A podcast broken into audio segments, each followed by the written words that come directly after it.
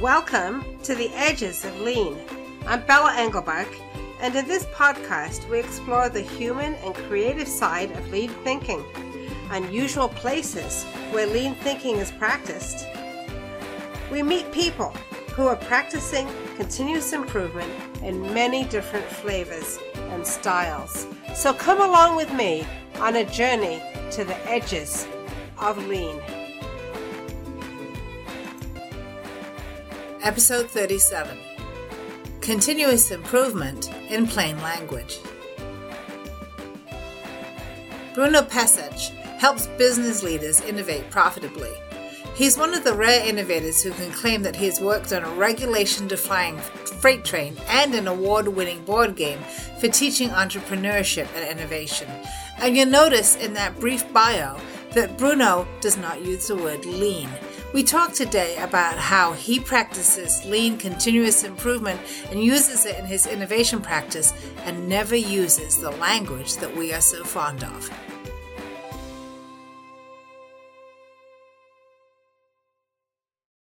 Bruno Pešec, welcome to the edges of lean. Thank you. So happy to be here with you. So, Bruno, it turns out you and I go way back, at least in terms of lean, uh, because you have a game called Playing Lean, which I bought a few years ago, and uh, we've never had the opportunity to meet. So, this is really nice to finally meet you. And I do encourage everyone who is uh, listening to this podcast to check that game out. Bruno, tell us about Bruno. How did what are you doing now, and how did you get to do it? Okay, okay, okay. So first, as I said, I'm so happy to be here. Lean is a topic that's very, very close to my heart. And I think it, it ties in nicely to what you asked me. And uh, I remember, I'm now going all the way back, but I promise this will be short. I remember as, as a kid, I was very, very interested in uh, robots and how things work. And that led me to become an engineer in an adult age. That's what I studied. And during my studies in aeronautical engineering, I heard about this Toyota production system, and it just blew my mind.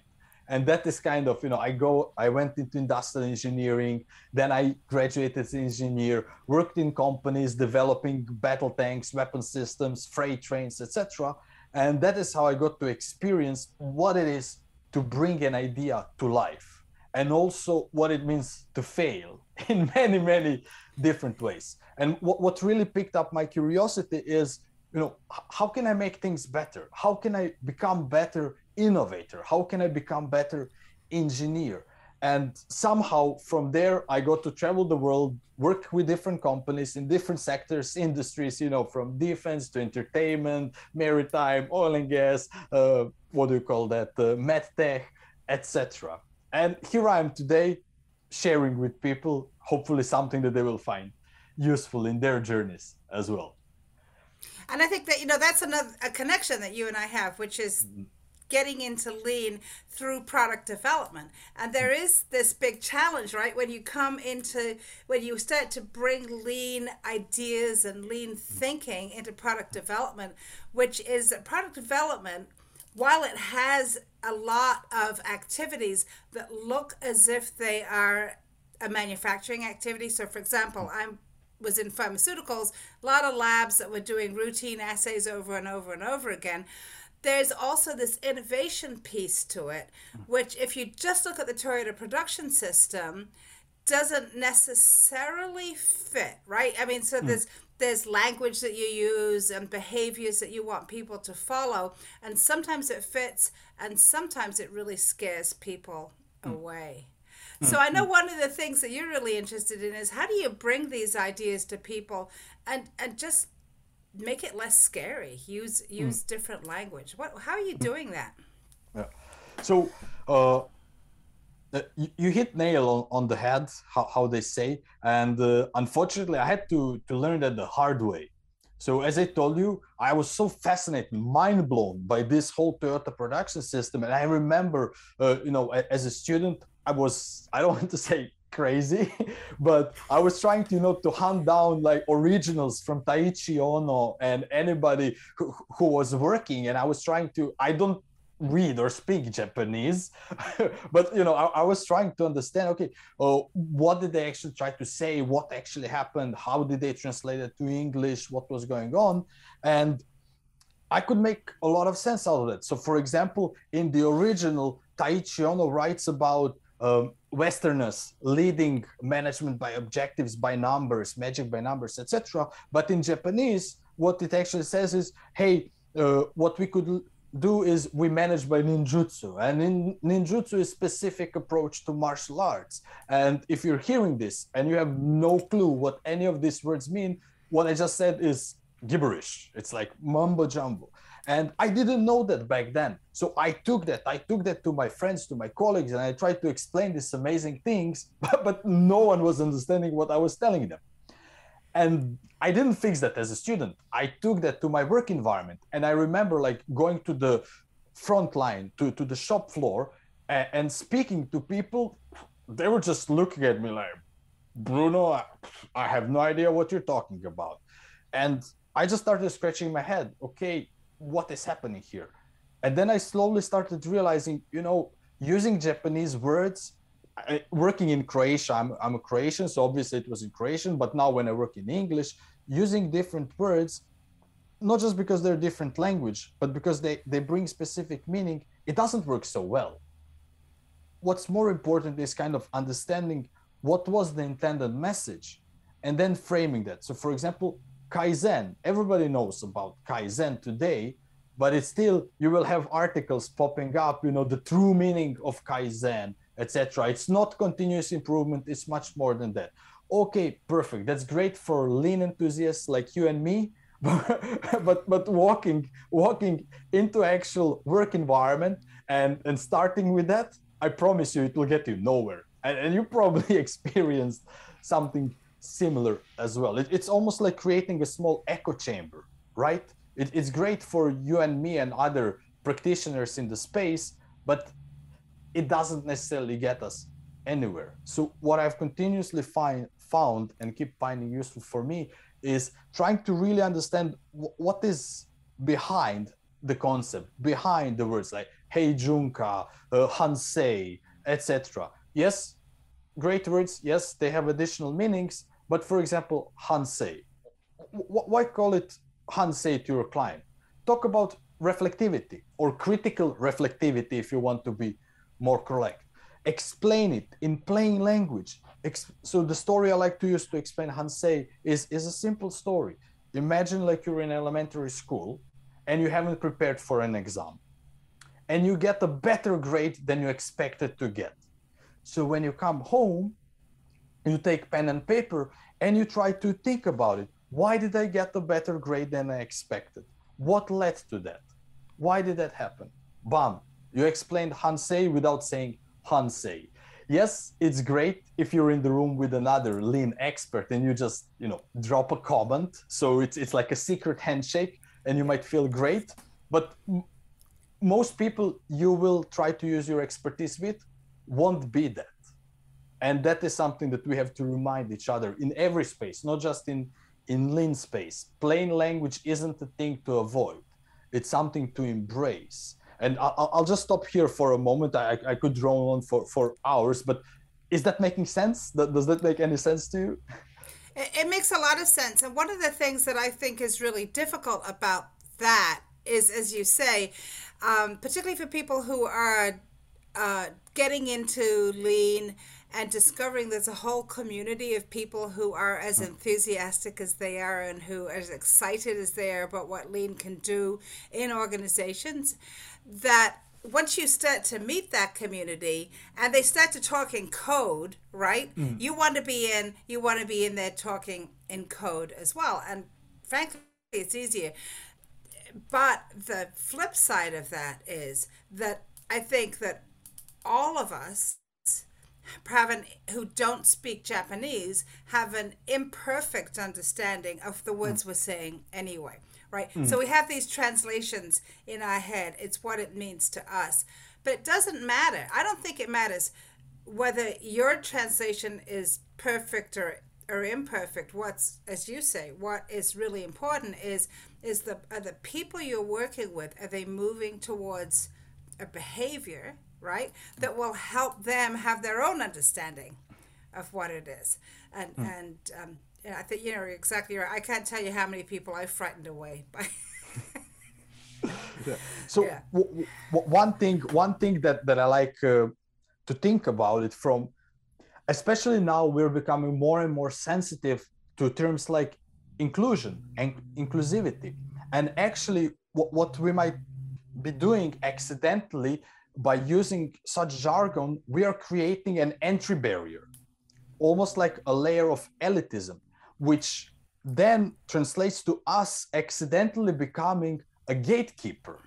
And a lot of, in my experience, a lot of lean enthusiasts, continuous improvement enthusiasts, that's the the the least what I want to be. They don't want to be the gatekeepers. They they want to to bring everyone on this journey, on this amazing journey of improving themselves in their business. And this is what I hope anyone listening to your my conversation will trigger their own reflection.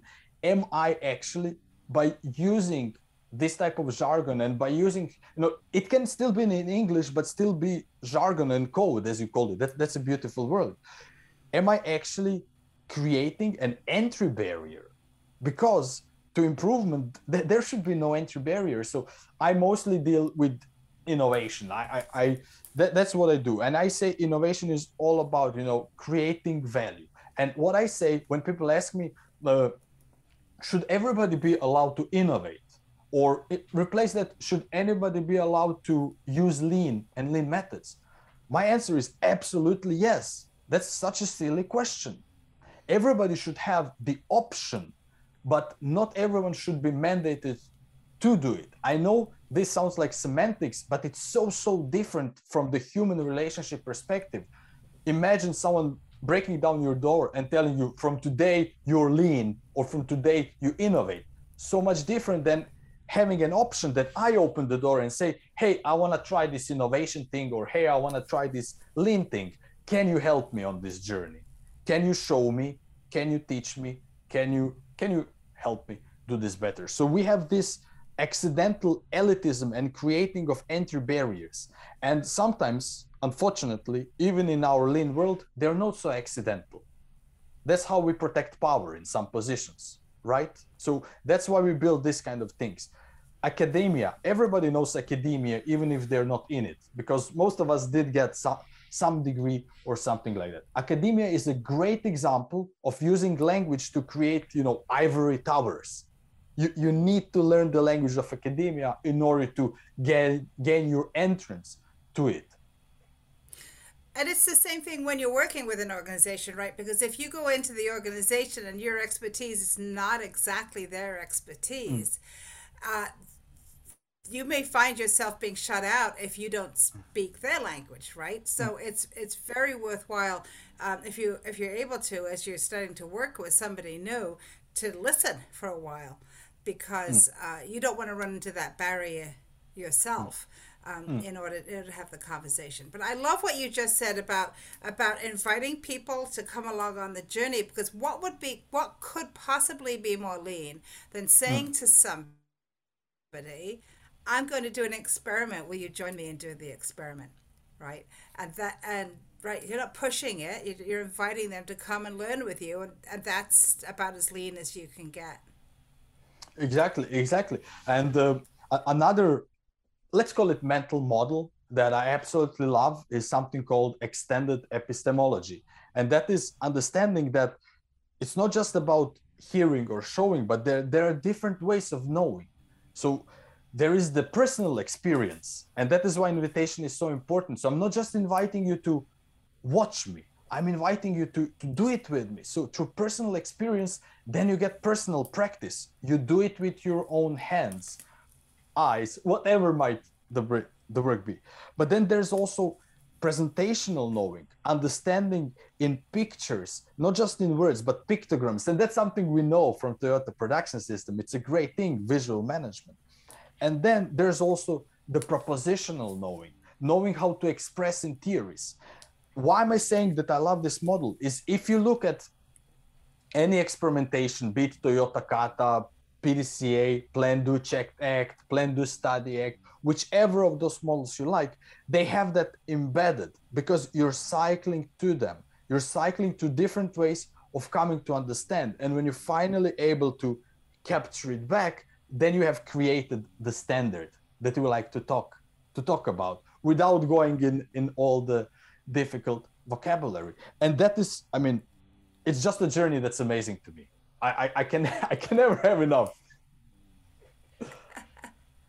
so how have you used this um, with clients? How do you how do you take them through that journey when you go mm-hmm. in? You start you start out with somebody new. Yeah. So uh, here I'm relying a lot on especially my martial arts background. So I've been training martial arts since I was I was a little kid. I'm an instructor there. Uh, I'm an instructor today. And what, what I like to tell people, you cannot learn how to throw without learning how to fall. so it's it, th- that's one thing. And another thing, what, what some people like to say, you cannot learn how to ski from a book. Well, you probably can, you probably can, but it, it you won't be the best. So how I use that in my work is first it helped me as I usually take a role of an innovation coach or someone who comes in and I, I, deliberately use this term coach. For example, I know that some in the lean space like to use the word sensei. Here is why I don't like the word sensei in this context. Sensei, coming from martial arts, is a very specific type of relationship. In sensei in a dojo is almost like small god. If sensei says white is black, then white is black. That's not that's not how you should treat people as a lean coach or as a, any type of improvement specialist because as we discussed just moments ago the approach you should be having is having more of an invitation bringing people along to experiment so that, that, that that's a bit of a detour to get to, to answering your question i use all of these realizations in the work so when i work with the client first I try to understand what is their understanding of the world right now, not mine, not how I see. I don't walk through the door and tell you, listen, A, B, and C sucks, or do E, F, and G. But I walk and I, I ask them, show me. Show me how you do the work today. Show me how does your reality look today. Tell me. Walk me through it. I want to feel it with them. I want to smell it taste it, lick it. Okay, I'm, that's going too far. No licking. But, but, no licking. no, no, no licking. But you understand. I want to. I want to get the feeling of their reality with all my senses, and then I can offer feedback. The reason I said I connected to martial arts is, for example, I can show you a technique, and you can ask me, "Can you, Bruno, show it again?" I can show it again, but at one moment, I need to stop and tell you, you know, Bella, you show me what you understood. Show me how, how you do it. And then i see you. And because of my experience and expertise i can give you a direct feedback. I can tell bella try standing more to the side change your hip use your hands differently. I approach the work the same way as i told you. I ask them show me what you're doing. And then i see when we talk about value stream mapping that's exactly it you're asking people that you're helping to create the value stream map you're asking them to show you their work their real work. You know, Gemba, when we talk about Gemba, that, that's my replacement for using the word Gemba. I just ask them, show me the work. That's so good. simple that's, in English, right? Yeah, yeah. Just sh- just show me the work, and and yeah. then you have to figure out how to do that, right? Particularly in in the innovation environment, it's not always visible what the work is, right? Mm. Um, the the the work in an innovation environment can be mental, it can be mm. happening in a computer. Um, mm. And so show, finding ways to show the work requires more creativity as well. Exactly, exactly. And uh, it's it that, that's a beautiful connection, especially to, to the model I mentioned a bit earlier about uh, different ways of uh, understanding and knowing. What, what I love, even though we are mostly digital for the last uh, couple mm-hmm. of years, uh, what I really love for knowledge work is using pen and paper. It, it works great. And it, it's something fascinating uh, that happens when people understand that they can rip paper apart. I don't know if this will be caught on microphone. I'll try. Oh yeah, got it. Okay. Yeah. And that that's that's one of my favorite. I don't want to say exercises, but kind of when I work with people that are in the knowledge work, especially in the innovation space, and when when we start putting ideas down, first people need to get comfortable uh, because some people feel if I don't know how to draw, I have no right of putting anything on paper if you can draw a straight line that's all you need. Because you know you're not you're not about to be picasso or i don't know uh, whomever. You just need to draw triangle square circle and draw lines between them. That's the first step.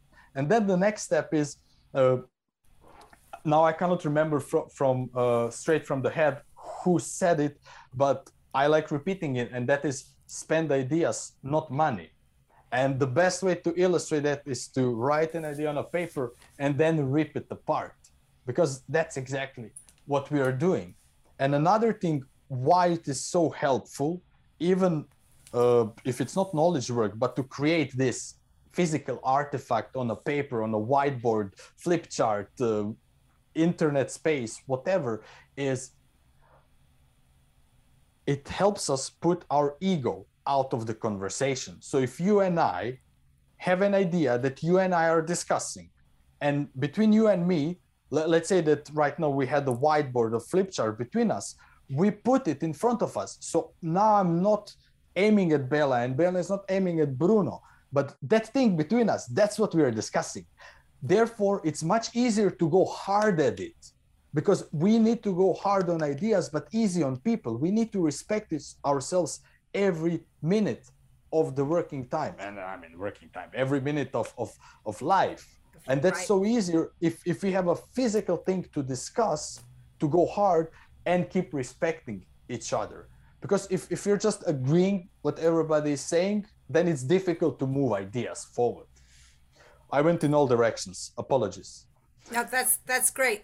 You know, one of the things that that I like to teach is when you're looking at an idea, right? Is is you know ideas, particularly new ideas that they're like babies and, and and your own baby is always adorable right you, you love your own baby but um, sometimes they need to grow and they need to improve and they may not be the right idea for now uh, and and so there are ways to ask questions about the ideas that are affirmative right? As opposed to the kind of tearing down that we learn to do, particularly in academia. And mm. and so, you know, asking like how might we overcome this issue with the idea is way better than saying the idea is terrible because it has this issue. Right, because yeah. now you're, you're you're saying something. Ter- you know, also saying, well, the person who came up with the idea, they're not they're not all that great either. So mm. so just bringing in, yeah, I love that. You got to go hard on mm. the ideas and easy on the people. That's yeah. that's that's really great when you got when you as you were bringing lean thinking into this innovation environment into the product development environment mm. what did you see as the biggest challenge what was apart from you know bring just bringing in these very different ideas mm. what was the biggest challenge in terms of particularly toyota production system thinking mm. buy in and uh, l- let me explain uh, specific when i say buy-in i mean a very specific thing. So uh, yes there is agreement that it's uh, difficult to get alignment or, or buy-in from different stakeholders. I find that workable. What i found surprising especially at the beginning of my career and, and didn't understand is that that needs to be repeated all the time. So it's not it's not a singular discrete event where suddenly the whole organization, bam, we're lean now. But it, it literally starts person by person.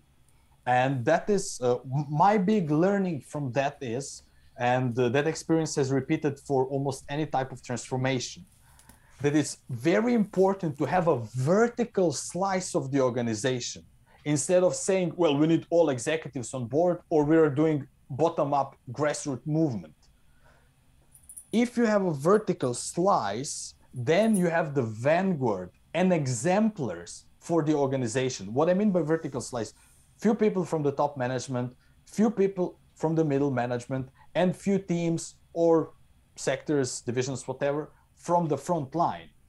Because we are social creatures, humans. When I see, oh, another line is doing that and their managers are supporting them and their executives aren't getting fired or losing their bonuses because let's get real people really care about their bonuses.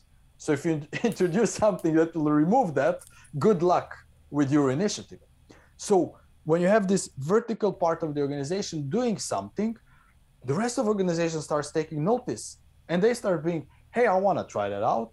Can i try it as well? So now we're talking push and pull in lean. Hello why don't we use that in transforming organizations you want pull from employees. You don't want to push on them like some sort of a tyrant.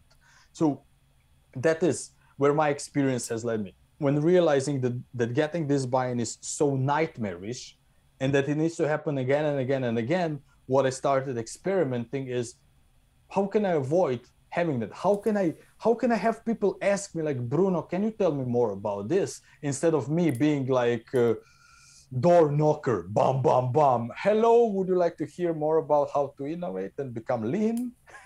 It's much better when people ask right? Yeah yeah Pe- people are not necessarily interested in that.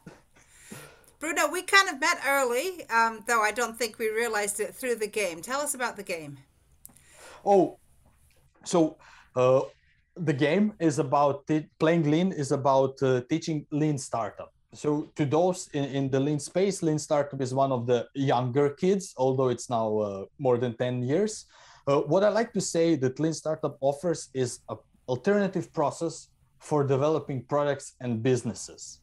And it's very much inspired by lean manufacturing etc etc in a way that it tries to avoid waste of creating things people won't pay or benefit from so it doesn't go from this cost reduction perspective, but more like, hey, let, us avoid this waste at all.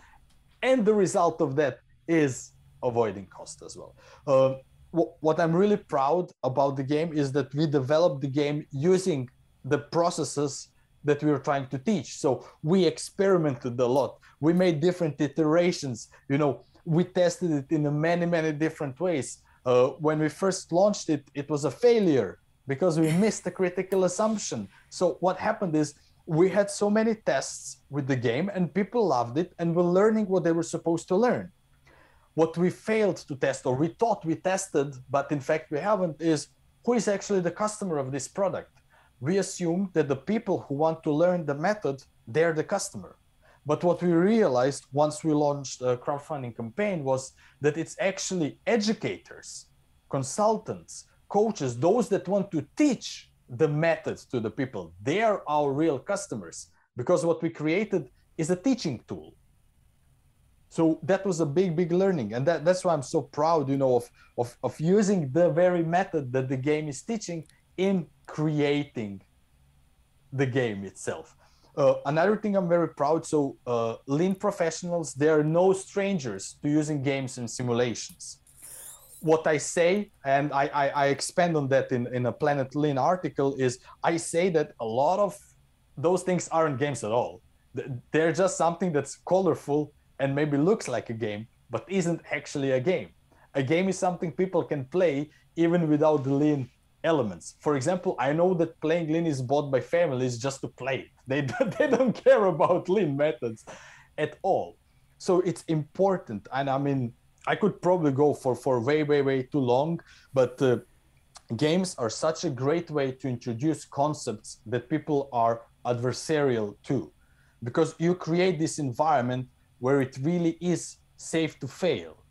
But the big danger of using games and simulations that unfortunately a lot of universities fall into is they use them, but then they don't connect them to the real world. Because as we know from Lean, uh, training within industry and all of that, practice is the best teacher. So games can help you create that temporary bridge where someone will open their mind because they experienced it in a game that, hey, if I do things a bit differently, I can actually expect different results. But you must use that moment. you must go to where the work happens in that moment and actually start using the lessons learned and then learn yeah and then learning from how you you tried it out right? Exactly exactly. deliberate deliberately thinking about what did i did this how did i what did i learn how did i learn and mm. and then exactly. is that yeah how am i going to use that the next time? Yeah yeah. And you also have a book coming out which is uh, i think uh, not a directly lean book but tell us about mm. that too. Yeah uh, i'd love to. So uh, as, as you said in the beginning, in general, I moved away from using too much jargon. And uh, one area where I've seen a lot of jargon is, well, strategy and data. I, I don't need to tell you about it. it. It became really, really popular. And in general, I find data to be very, very important. So all, all the lean practitioners, I believe, will agree as well. But how we how we treat data is sometimes very, very problematic. So what I did, I partnered with uh, Dr. Dominik Dellermann, and we looked into okay, what is actually essential data, the minimum amount of data that you need to improve your strategy and to make better decisions. And it ties in nicely with basically lean approach to testing stuff, be it Toyota Kata, be it PDCA, everything we discussed earlier. Because in reality, to improve your strategy, to make better decisions, you need only four different data sets. You need to, to know what's happening inside your organization. You need to know what's happening in your in your industry. You need to know what your experts know, because people have a lot here, but that isn't captured. So you mean you your internal experts? Exactly, exactly. Because what I like to say is uh, companies don't know anything. It's people like you and me in companies that know something. If I leave, expertise leaves. So a company cannot claim it knows that anymore unless they have everything documented and standardized. And that is wh- why in our research we found out that so many companies overlook their own internal expertise because not just that but let's say that i'm starting a new project and i don't have access to you so even though you might know something very, very useful for my project, if I don't have access to you, um, we are not efficient as we think we are. And then the fourth set, very obvious to every lean practitioner, but still overlook customer data. You know, how are customers reacting to the products, to the services, their needs, their desires, and so on. And these four data sets, uh, no, it's easy to collect them. So that that's what we cover in the book, how, everything is connected. Uh, we called it augmented strategy because uh, our take is uh, artificial intelligence, everything that's coming isn't about replacing humans, but it's about improving us, augmenting our existing capabilities. Th- that's why, why we went with with this augmented strategy instead of like some AI or something like that. That's that's really that's really cool. And I think it is actually very pertinent to uh, people in who are working in the lean area, particularly if you're mm. involved in helping a company develop its strategy. If mm. you are, uh, you know, doing, um, excuse the expression, Hoshin Kanri, uh, you know, you, these are the things that you you need to know. And uh, yeah, so so it sounds like actually a, a, book that lean practitioners should be uh, taking mm. a good look at. Yeah. yeah. So yeah, so thanks thanks for that. Um, you know, one of the you know the thing is when you were talking about the the internal expertise mm. and the the lack of um, the lack of connection between internal experts, you know, I think that really brings us also back to the ability of people in the organization, as you said, mm. to actually have access to each other. Mm. Um, and so I wonder if there's sort of a, you know, when you're looking at, is there a voice of the hierarchy? Is the hierarchy mm getting in the way? Are your silos getting in the way? Are you know unspoken hmm. rules mm. about you can't talk to this person unless you talk to this person first? Mm. Are they are they slowing the hmm. company down? absolutely, yeah. absolutely. And uh, I, I'm sharing my experience from mostly, I would say, European perspective. Um, most of the companies I worked in and worked with are primarily in Europe, although I also work in the Americas and Australia and uh, moving hierarchy to the side like those examples w- when people say why are you talking to me? You're two levels below or you're different type of organization. So that i'm not talking about that. I'm talking about uh, when people actually don't know what exists. And the practices i found insanely useful are communities of practice. That that's right. that's it, it's it's a really really simple thing to do. Uh, simple does not mean easy. And this is where people start tripping on them and fail with communities of practice. Communities of practice require dedicated people. Not only that what's very very very unfair from any organization is to try to establish community of practice and then people volunteer and then they're expected to do that on their free time. Hey people communities of practice are part of the paid work. They, they should be part of your eight hour workload or whatever workload you have not in addition to. And that pays off to any company or any leader that may be listening to this. It will pay off because people love sharing their expertise. That's the truth.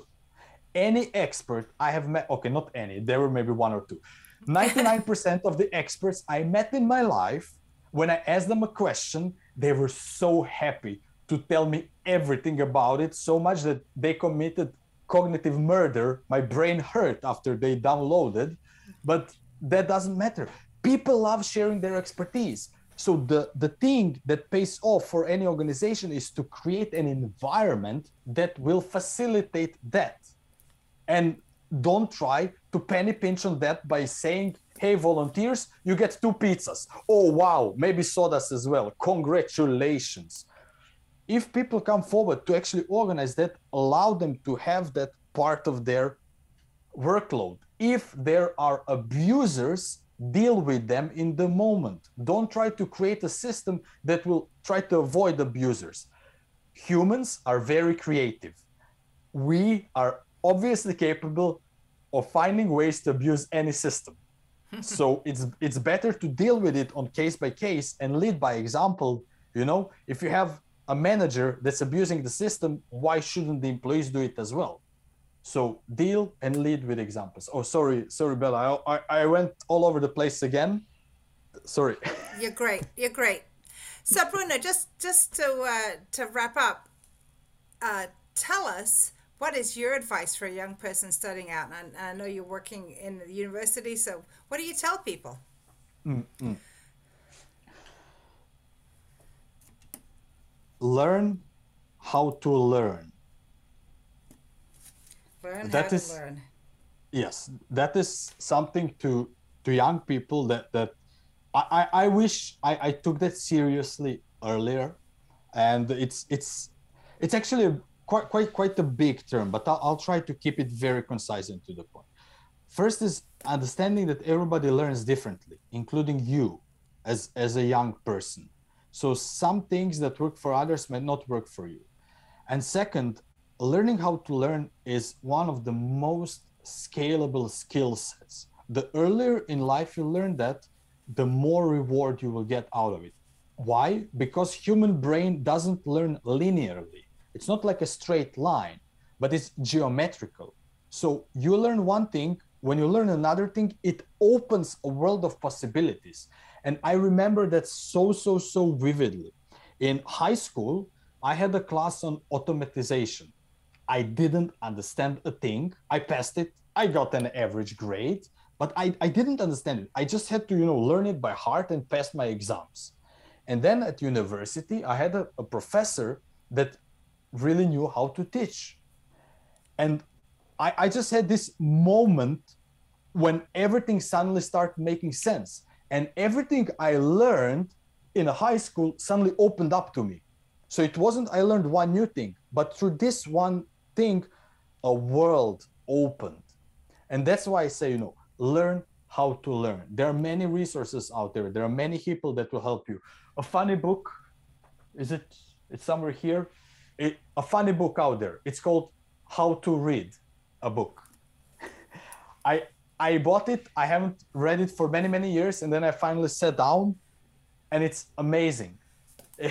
like most of us are learning from books like at elementary school level, and there are so many different levels. And few of the very very brief practices I will share, and then back to you is one is learn how to talk with things, speak with books, speak with yourself, speak with inanimate objects, have a dialogues and conversations. It's so much richer than just taking through.